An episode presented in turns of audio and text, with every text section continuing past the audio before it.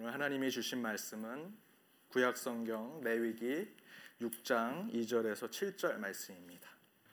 구약 성경 레위기 6장 2절에서 7절 말씀 하나님의 말씀을 한 목소리로 읽도록 하겠습니다.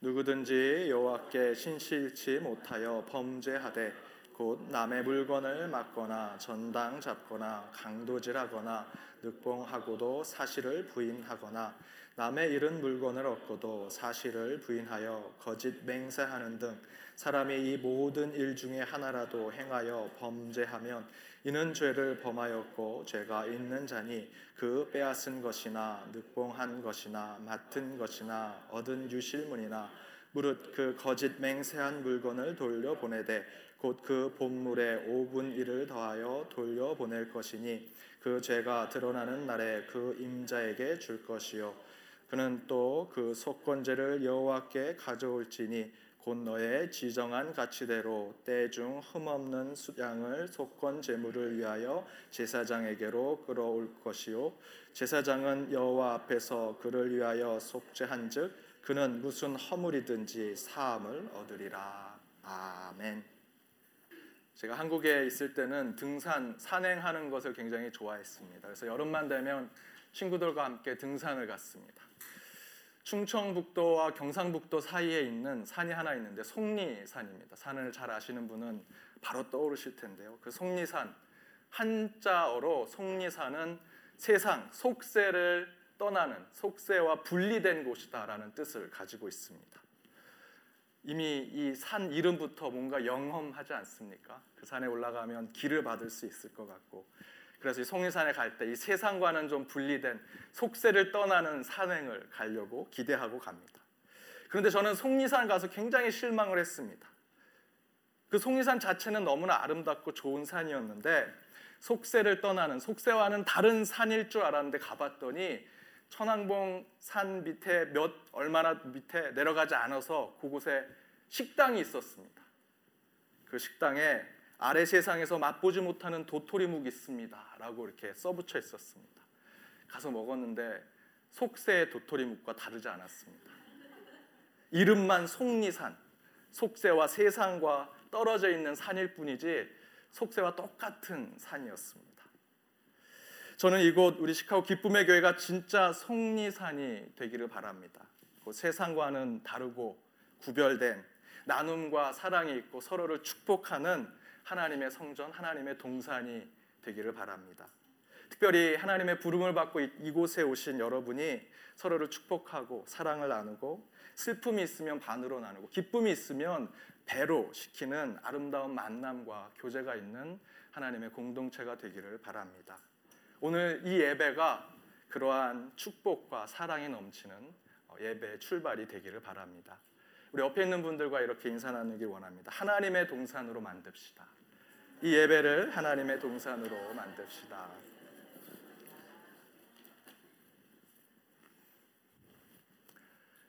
이곳이 하나님의 동산이 되어서 이곳에서 선포되는 말씀, 함께 교제하는 모든 것이 서로의 축복이 되기를 바랍니다. 말씀을 나누도록 하겠습니다. 8월 한 달 예배에 대한 말씀을 계속해서 나누고 있습니다. 오늘은 네 번째로 레위기 5장과 6장에 나와 있는 속건제에 대한 말씀을 나누도록 하겠습니다. 지난 시간에 속죄제에 대해서 말씀 나눴습니다. 속죄제는 카파르라고 하는 히브리어로 쓰입니다. 덮다, 없애다, 청산하다라는 뜻을 가지고 있습니다. 속죄제는 죄를 덮는 것을 의미하는데 특별히 종교적이고 영적인 죄에 대한 것을 이야기합니다. 그에 반해서 오늘 속건제에 대한 말씀, 속건제는 아샴이라고 합니다. 아샴이라고 하는 히브리어는 어떤 영적이고 종교적인 그 씬이라고 하는 그 죄를 덮는 것이 아니라 법률적인 범죄 또는 손해를 입히고 상처를 입힌 것에 대한 죄값을 치르는 것을 설명합니다.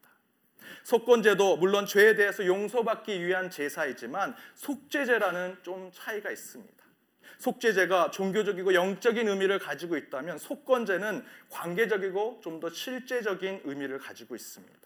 윤리와 도덕과 율법적인 의미에서 다시 말씀드리면 속죄제는 하나님과의 관계의 윤리와 도덕 그리고 그 가운데 율법적인 문제가 하나님 앞에 제사로 드려지는 것이라면 속건제는 하나님께서 정해주신 이 땅의 사람과의 관계, 사회 속의 그 법률을 지켜가면서 때로는 그것을 어기고 지키지 못했을 때 드리는 속죄하는 제사를 이야기합니다. 그 안에 한 가지 더 속죄제와 속건제의 차이점을 이야기할 수 있는 것이 있는데 그것은 속죄제는 돌이킬 수 없는 죄를 졌을 때 우리는 속죄제를 드립니다. 그런데 속건제는 돌이킬 수 있는 보상할 수 있고 회복시킬 수 있고 사죄할 수 있는 그런 죄들을 묶어서 함께 제사 드리는 것 그것을 속건제라고 이야기합니다. 이에 대해서 새신자 반이라는 책에는 이렇게 설명되어 있습니다. 다윗이 우리아를 죽인 것은 돌이킬 수 없는 죄다. 어떤 경우에도 우리아가 다시 살아날 수 없기 때문이다. 그때는 속죄제를 드림으로 하나님의 사하심을 받아야 한다. 그러나 만약 누군가가 과거에 어떤 사람에게 돈을 끄고 사기를 쳤다면 그것은 속건제에 해당한다. 돌이킬 수 있기 때문이다. 이 경우에는 첫 번째 하나님께 제사를 드려 자신이 저지른 죄에 대해 하나님의 사하심을 받을 뿐 아니라 두 번째 당사자를 찾아가 자신이 사기쳤던 금액을 보상해주고 그에게 사죄해야 한다. 그것이 속건제이다.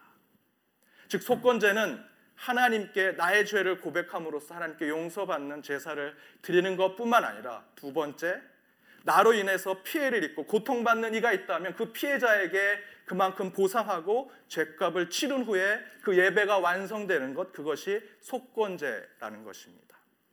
오늘 본문에서도 그 표현이 정확히 나와 있습니다. 5절 말씀입니다. 5절에 이렇게 표현되어 있습니다. 무릇 그 거짓 맹세한 물건을 돌려보내되 곧 본물에 5분 일을 더하여 돌려보낼 것이니 그 죄가 드러나는 날에 그 임자에게 줄 것이요. 속건제는 하나님 저 잘못했습니다. 용서해 주십시오. 하나님 용서해 주셔서 감사합니다라고 해서 거기서 끝나는 것이 아니라 그 죄로 인해서 피해를 입고 고통을 받은 사람이 있다면 그 피해를 당한 사람에게 보상해 주고 그 보상에 대해서 책임을 다하고 의무를 다할 때 그 예배가 그 제사가 다 완벽해질 수 있다. 그것이 속건제라는 것입니다. 실제로 교회 안에서 뭐 이런 상황들이 있습니다. 금전적인 거래를 하면서 문제가 발생했을 때 애매한 경우가 있습니다. 어느 성도님이 다른 성도의 돈을 꿨습니다. 그런데 갚지 않습니다. 계속해서 돈을 꿔간 성도에게 재촉을 합니다. 돈을 갚으라고. 근데 갚을 능력이 없습니다. 그래서 돈을 갚을 수 없는 그 성도가 목사님을 찾아가서 상담합니다. 목사님, 저는 돈을 갚을 수가 없습니다. 어떻게 해야 됩니까? 그때 목사님은 속건제의 예배 정신을 가지고 이 목회적 상담을 해야 되는데 그러지 못한 목회자들도 있습니다. 그리고 이렇게 얘기해 주십니다. 성도님께서 하나님께 간절히 용서를 구하면 하나님이 용서해 주실 것입니다. 하나님께 간절히 기도하시고 교회도 헌금하시고 그러면 하나님이 다 갚아 주실 것입니다. 제대로 된 조언입니까?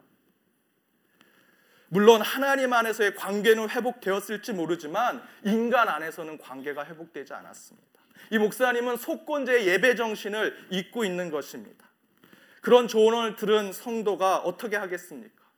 돈을 꾸어준 성도에게 가서 사죄하거나 돈을 갚아주지 아니하고 오히려 이렇게 얘기할 겁니다. 하나님이 이미 나 용서해 주셨어. 나는 너한테 돈을 갚아줄 수 없으니까 돈을 갚을 수는 없고 하나님이 다 갚아주실 거야. 너 왜 이렇게 믿음이 없니? 라고 얘기할지도 모르겠습니다.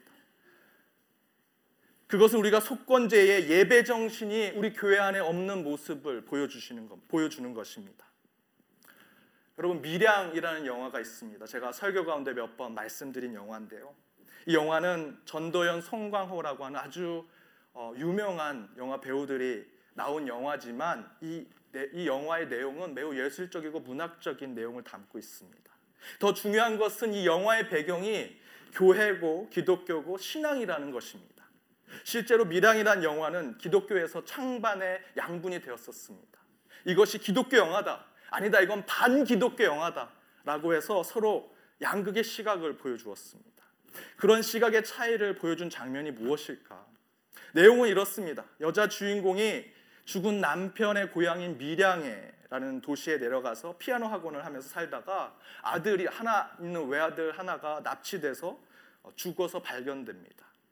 알고 보니 아들이 다니던 학원의 원장이 납치해서 돈을 받으려고 하다가 안 돼서 그 아들을 죽인 것입니다. 주인공인 엄마는 피를 토하듯 아들을 잃은 슬픔의 마음을 영화 곳곳에서 표현합니다. 그러던 중에 교회의 찬양 집회를 보고 그곳에 가서 그 부흥 집회에서 은혜를 받고 치유를 받습니다. 그리고 그 이후에 아주 우리가 하는 신앙생활 그대로를 보여주고 있습니다. 그리고 중요한 결단 하나를 합니다. 우리를 죄에서 용서하신 그 예수님을 다시 한번 생각하면서 이 죽은 아들을 두고 있는 이 어머니가 그 죽은 아들을 죽, 아들을 죽인 그 유괴범, 그 살인범을 용서해 주겠다라고 마음을 먹고 교도소를 찾아가려고 합니다. 목회자를 비롯해서 많은 성도들이 말립니다. 그럼에도 불구하고 예수님의 사랑, 나를 용서해 주신 예수님의 사랑을 그에게도 전하고 전하고자 가겠다고 해서 끝내는 교도소로 갑니다. 그리고 자기 아들을 죽인 유괴범과 살인자를 만납니다. 반드시 여러분 이 영화를 보시게 되면 교도소에서 면회하는 장면을 반드시 유심히 보셔야 합니다. 그 장면에 아들을 잃은 어머니는 그 자리에 죄인처럼 안절부절 못하면서 앉아 있습니다. 그런데 아들을 죽인 유괴범, 살인범은 아주 편안하고 아주 선한 얼굴로 그 자리에 앉아 있습니다. 이 영화에서 그 장면은 우리 한국 사회를 단편적으로 보여주고 있는 것입니다. 한국 사회 가해자, 힘이 있는 자는 소리를 텅텅거립니다. 때릴만 하니까 때렸지. 죽일만 했으니까 죽였지라고 자신을 변명하고 자신의 힘을 자랑합니다. 하지만 한국 사회의 피해자는 오히려 죄인이 됩니다. 숨어 살아야 되고 내가 오히려 피해를 당했음에도 불구하고 더 죄인처럼 살아가는 게 한국 사회입니다. 그 장면을 그 면회 장면에서 아주 잘 보여주고 있습니다. 아무튼 그렇게 주인공 그 엄마가 그 살인범을 만나고 이렇게 얘기합니다. 나는 예수를 믿게 되었고 예수님이 나의 죄를 용서해 주신 것을 받아들이게 되었습니다. 그래서 이제 예수님의 이름으로 당신도 용서하고 싶습니다. 그런데 그 살인범이 놀라운 이야기를 합니다. 어머니도 예수님을 믿게 되셨군요. 저도 이곳에서 이 교도소에서 예수님을 믿게 되었고 평안을 얻게 되었습니다. 예수님이 저의 죄를 용서해 주었습니다. 어머님도 예수님을 믿게 되셨다니 너무 기쁘네요. 이 이야기를 듣고 이 주인공 엄마는 교도소에서 나오자마자 기절합니다. 그리고 그날부터 그 다음 날부터 십계명의 하나하나를 어기면서 하나님을 대적하는 행동을 합니다. 왜 그렇게 되었는가? 자기는 아들을 잃고 가슴이 찢어지고 피를 토하는 고통 가운데 예수님을 만났는데 그 살인자를 그 마음으로 용서하려고 했는데 그 살인자는 이미 예수님을 만난 겁니다. 이미 용서받았다고 합니다. 그러면서 이 주인공이 외칩니다.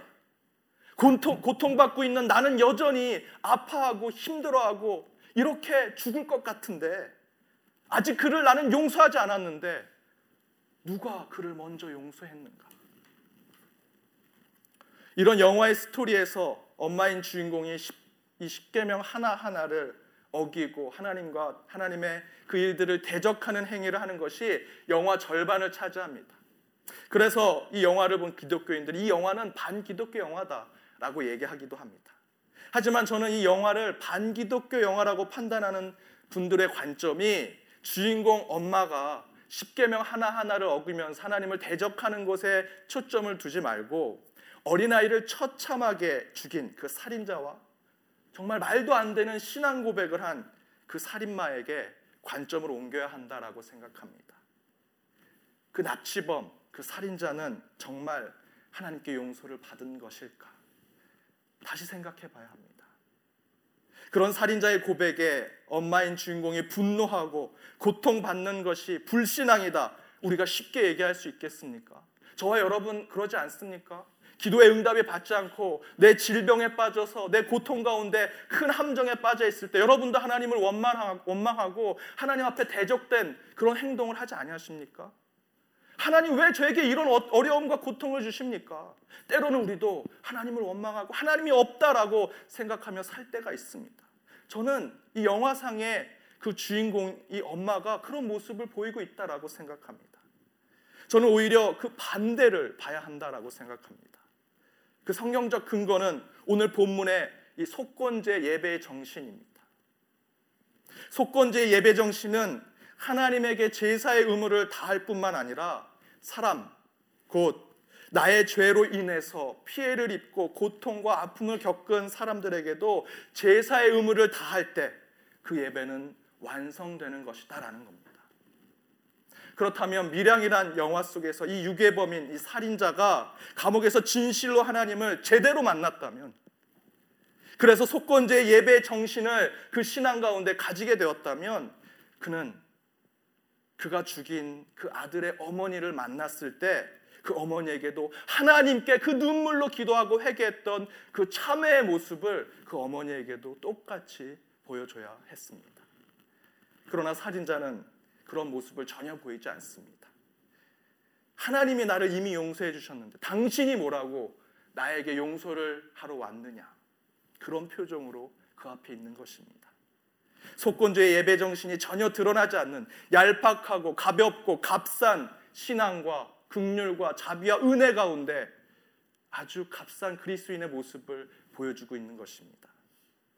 실제로 이 영화를 만든 이창동 감독님은 이 영화 속에서 이런 위선적인 한국 교회와 한국 크리스천들의 모습을 보여주려고 했다라고 인터뷰했습니다. 세상 속에서 온갖 잘못을 저지르고 때로는 사람을 죽음에 이르게 하기도 하고 나는 직접 피를 묻히지 않았어라고 얘기합니다. 한국에 몇 달 전에 새 모녀가 한 방에서 연탄불을 켜놓고 자살했습니다. 그리고 책상에는 그 자신들의 유품들을 정리할 인부에게 한 그릇의 국밥을 주려고 5천 원을 놓고 새 모녀가 죽었습니다. 그런데 그 모녀가 있는 집에서 10분도 안 된 곳엔 대형 교회가 있었습니다. 그 새 모녀의 죽음과 그 교회가 무슨 상관이냐? 우리가 그렇게 외치고 있습니다. 우린 상관이 없어. 그 죽음에 나는 피도 묻히지 않았는데 우리 한국 교회와 한국 크리스찬들이 갖고 있는 생각. 나는 죄를 저질렀지만 그래 내가 살인까지 했을지도 모르지만 이미 하나님이 나를 용서하실 거야. 나는 회개했어. 나는 사함을 받았어. 라며 그런 모습을 보이는 아나 무인식의 태도가 한국 그리스도 안에 한국 교회 안에 저와 여러분 안에 그런 모습이 있다라는 것입니다. 바로 이 영화 속에서 이런 속건제 예배 정신을 상실한 우리 교회 그리고 크리스찬의 모습을 보여주고 있습니다. 이지철 목사님은 속건제 예배를 이렇게 표현하셨습니다. 주님과 사랑에 대한 의무를 동시에 다하는 예배. 주님과 사람에 대한 의무를 동시에 다하는 예배. 그러면서 사개오의 예를 듭니다. 사개오, 사개오가 예수님을 만납니다. 그리고 이렇게 결단합니다. 누가복음 18장 9절 말씀입니다. 함께 읽어보겠습니다. 내 소유의 절반을 가난한 사람들에게 나누어 주고 남의 것을 속여 빼앗은 일이 있으면 네 배로 갚겠다. 이 사개오와 결단의 행위는 결코 구원을 받기 위해서 이렇게 결단한 것이 아 닙니다. 여러분 아시는 것처럼 사개오는 이미 예수님께 부름을 받았습니다. 구원의 자리로 인도받았습니다. 그리고 나서 사개오가 결단합니다. 혹시 내가 내 수에 가난한 자들이 있으면 내 수의 절반을 그들에게 내어주고 잘못해서 그것을 빼앗은 일이 있다면 네 배로 갚겠다. 바로 이 결단이 속건제의 예배 정신에 들어가는 것입니다. 구원을 받기 위해서 천국에 가기 위해서 결단한 것이 아니라 예배의 한 모습이라는 것입니다. 따라서 지금 우리가 이 자리에서 진정으로 속건제 예배를 온전히 드리기 위해서는 하나님 앞에서도 바르고 순결해야 하는 것은 당연할 뿐만 아니라 더불어 세상 속에서 이 땅에서 혹시 내가 누구에게 고통을 주고 피해를 주고 아픔을 준 일이 있다면 그 문제를 해결하고 이 성전에 와야 한다라는 것입니다. 마태복음 5장 23절에서 24절에 예수님께서 이렇게 말씀하십니다. 우리 함께 읽어보도록 하겠습니다. 그러므로 예물을 재단에 드리다가 거기서 내 형제에게 원망 들을 만한 일이 있는 줄 생각나거든 예물을 재단 앞에 두고 먼저 가서 형제와 화목하고 그 후에 와서 예물을 드리라. 아멘. 여러분 성전에 오기 전에 혹 형제와 내 주변에 있는 이웃들과 원망 살 일이 있었는가? 관계가 깨지고 어려움을 겪은 것이 있었는가? 먼저 그 일을 치르고 와서 예물을 드리고 제사를 드려도 늦지 않다라고 하는 말씀이 예수님의 이 말씀입니다. 이 예수님의 말씀은 속건제 예배 정신을 잘 설명하고 있습니다. 오늘 말씀의 제목 예배는 땅에서 드려진다. 에 연결해서 다시 말씀드린다면 재단을 쌓고 하늘로 아름다운 향기를 올려드리는 이 예배를 드리고자 한다면 먼저 이 땅에서 사람 사이에 바르고 온전한 관계를 맺어야 한다라는 것입니다. 따라서 우리는 이 땅에서 먼저 풀어야 할 것 풀어야 하고 회복해야 할 것 회복해야 합니다. 또한 서로 관계를 바로 맺을 것 바로 맺은 후에야 이곳에서 예배를 드릴 때 주님 앞에 온전한 속건제 예배를 드릴 수 있다는 말씀입니다. 저는 요즘 청년들하고 읽고 있는 책이 하나 있습니다. Slow Church라는 책입니다. 이 책에 지구의 생태 문제, 환경의 문제를 생각하면서 교회가 결코 침묵해서는 안 된다. 반드시 이 문제에 대해서 교회가 어, 어떠한 이야기를 해야 되고 그 가운데 하나님의 뜻을 선포해야 된다라고 이야기하면서 다음과 같은 글을 표현합니다. 나의 건강을 나머지 세상과 분리할 수 있을까? 나의 좋은 영양 상태를 수십억의 인구의 영양 결핍과 분리할 수 있을까? 나의 평화를 향한 염원을 중동 아니면 다른 어떤 곳의 전쟁과 완전히 분리할 수 있을까? 한낱 나비의 날개짓도 은하계 너머까지 전달될 수 있는 이 우주 속에서 나만을 분리할 수 있을까? 나를 분리한다면 굶주림과 분노와 폭력이 증가할 것이다. 라고 표현하고 있습니다. 저는 이 표현을 오늘 말씀에 비춰서 각색을 해보았습니다. 스크린에 있습니다. 제가 읽어드리겠습니다. 천상을 향한 우리의 예배가 이 땅의 문제와 분리될 수 있을까? 우리가 드리는 거룩하고 경건한 예배가 예배를 드리고 싶어도 드릴 수 없는 수많은 그리스도인들과 분리될 수 있을까? 평화를 외치고 안녕과 감사를 선포한 우리의 예배가 총과 대포로 성전이 파괴되고 종교라는 이름으로 사륙과 폭력이 일어나는 세상과 분리될 수 있을까? 지금 우리가 드리는 예배를 천상의 것으로 만들어야 한다는 이유로 예배를 이 땅과 분리한다면 우리는 여전히 영적, 영적인 굶주림과 분노와 폭력에 아무것도 할 수 없는 그리스도인이 될 것입니다.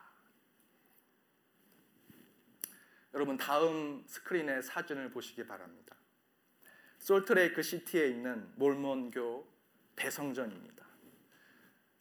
보시는 것처럼 굉장히 천국 같습니다. 400명의 성가대석이 있고요. 세상에서 가장 큰 파이프 오르겐이 있는 곳입니다. 2만 명이 동시에 들어가서 예배를 드릴 수 있는 곳입니다.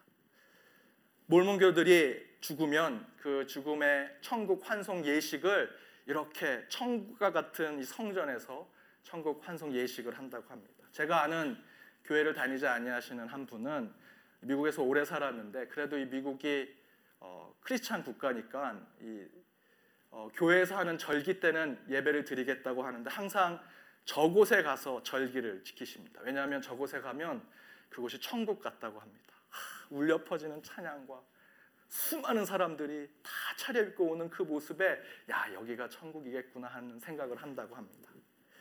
그런데 여러분 몰몬교 대성전이 솔트레이크의 성전에서 예배를 드리고 예식을 행한다고 그것이 천국이 될까요?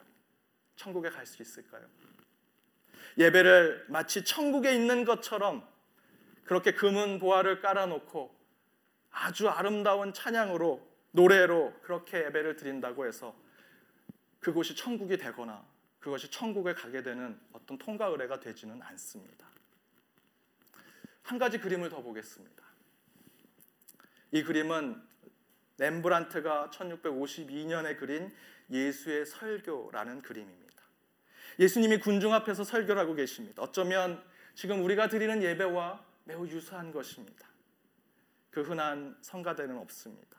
천국에서 느낄 만한 조명 따위도 대리석도 없습니다. 천사처럼 보이는 가운이나 천상의 소리를 내는 파이프 오르간도 없습니다. 그저 예수님께서 군중 사이에 그 안에서 말씀을 전하고 계십니다. 더 중요한 것은 여러분 자세히 보셔야 하는 것은 그 군중들의 표정입니다. 진지합니다. 어떤 이들은 근심에 차여 있고 어떤 사람은 슬픔에 차여 있습니다. 어떤 이들은 궁금해 미치겠어 하는 마음으로 그 자리에 앉아 있습니다. 하나같이 이 땅의 근심과 걱정과 아픔과 고통을 가지고 주님의 말씀을 듣고 있습니다.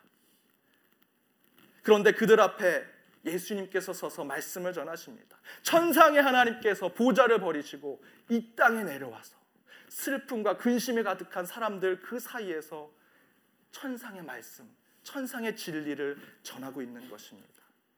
이것이 진정한 예배가 아닐까요? 여러분, 우리의 예배는 어디에 더 가까워야 하겠습니까? 저는 이곳 우리 시카고 기쁨의 교회 몇만 불짜리 피아노, 파이프 오리겐이 없어도 이 땅의 이 땅의 아픔과 고통을 승화시켜서 하나님을 찬양하고 노래하는 여러분의 목소리를 통해서 하나님이 감동 받으시리라 저는 믿습니다.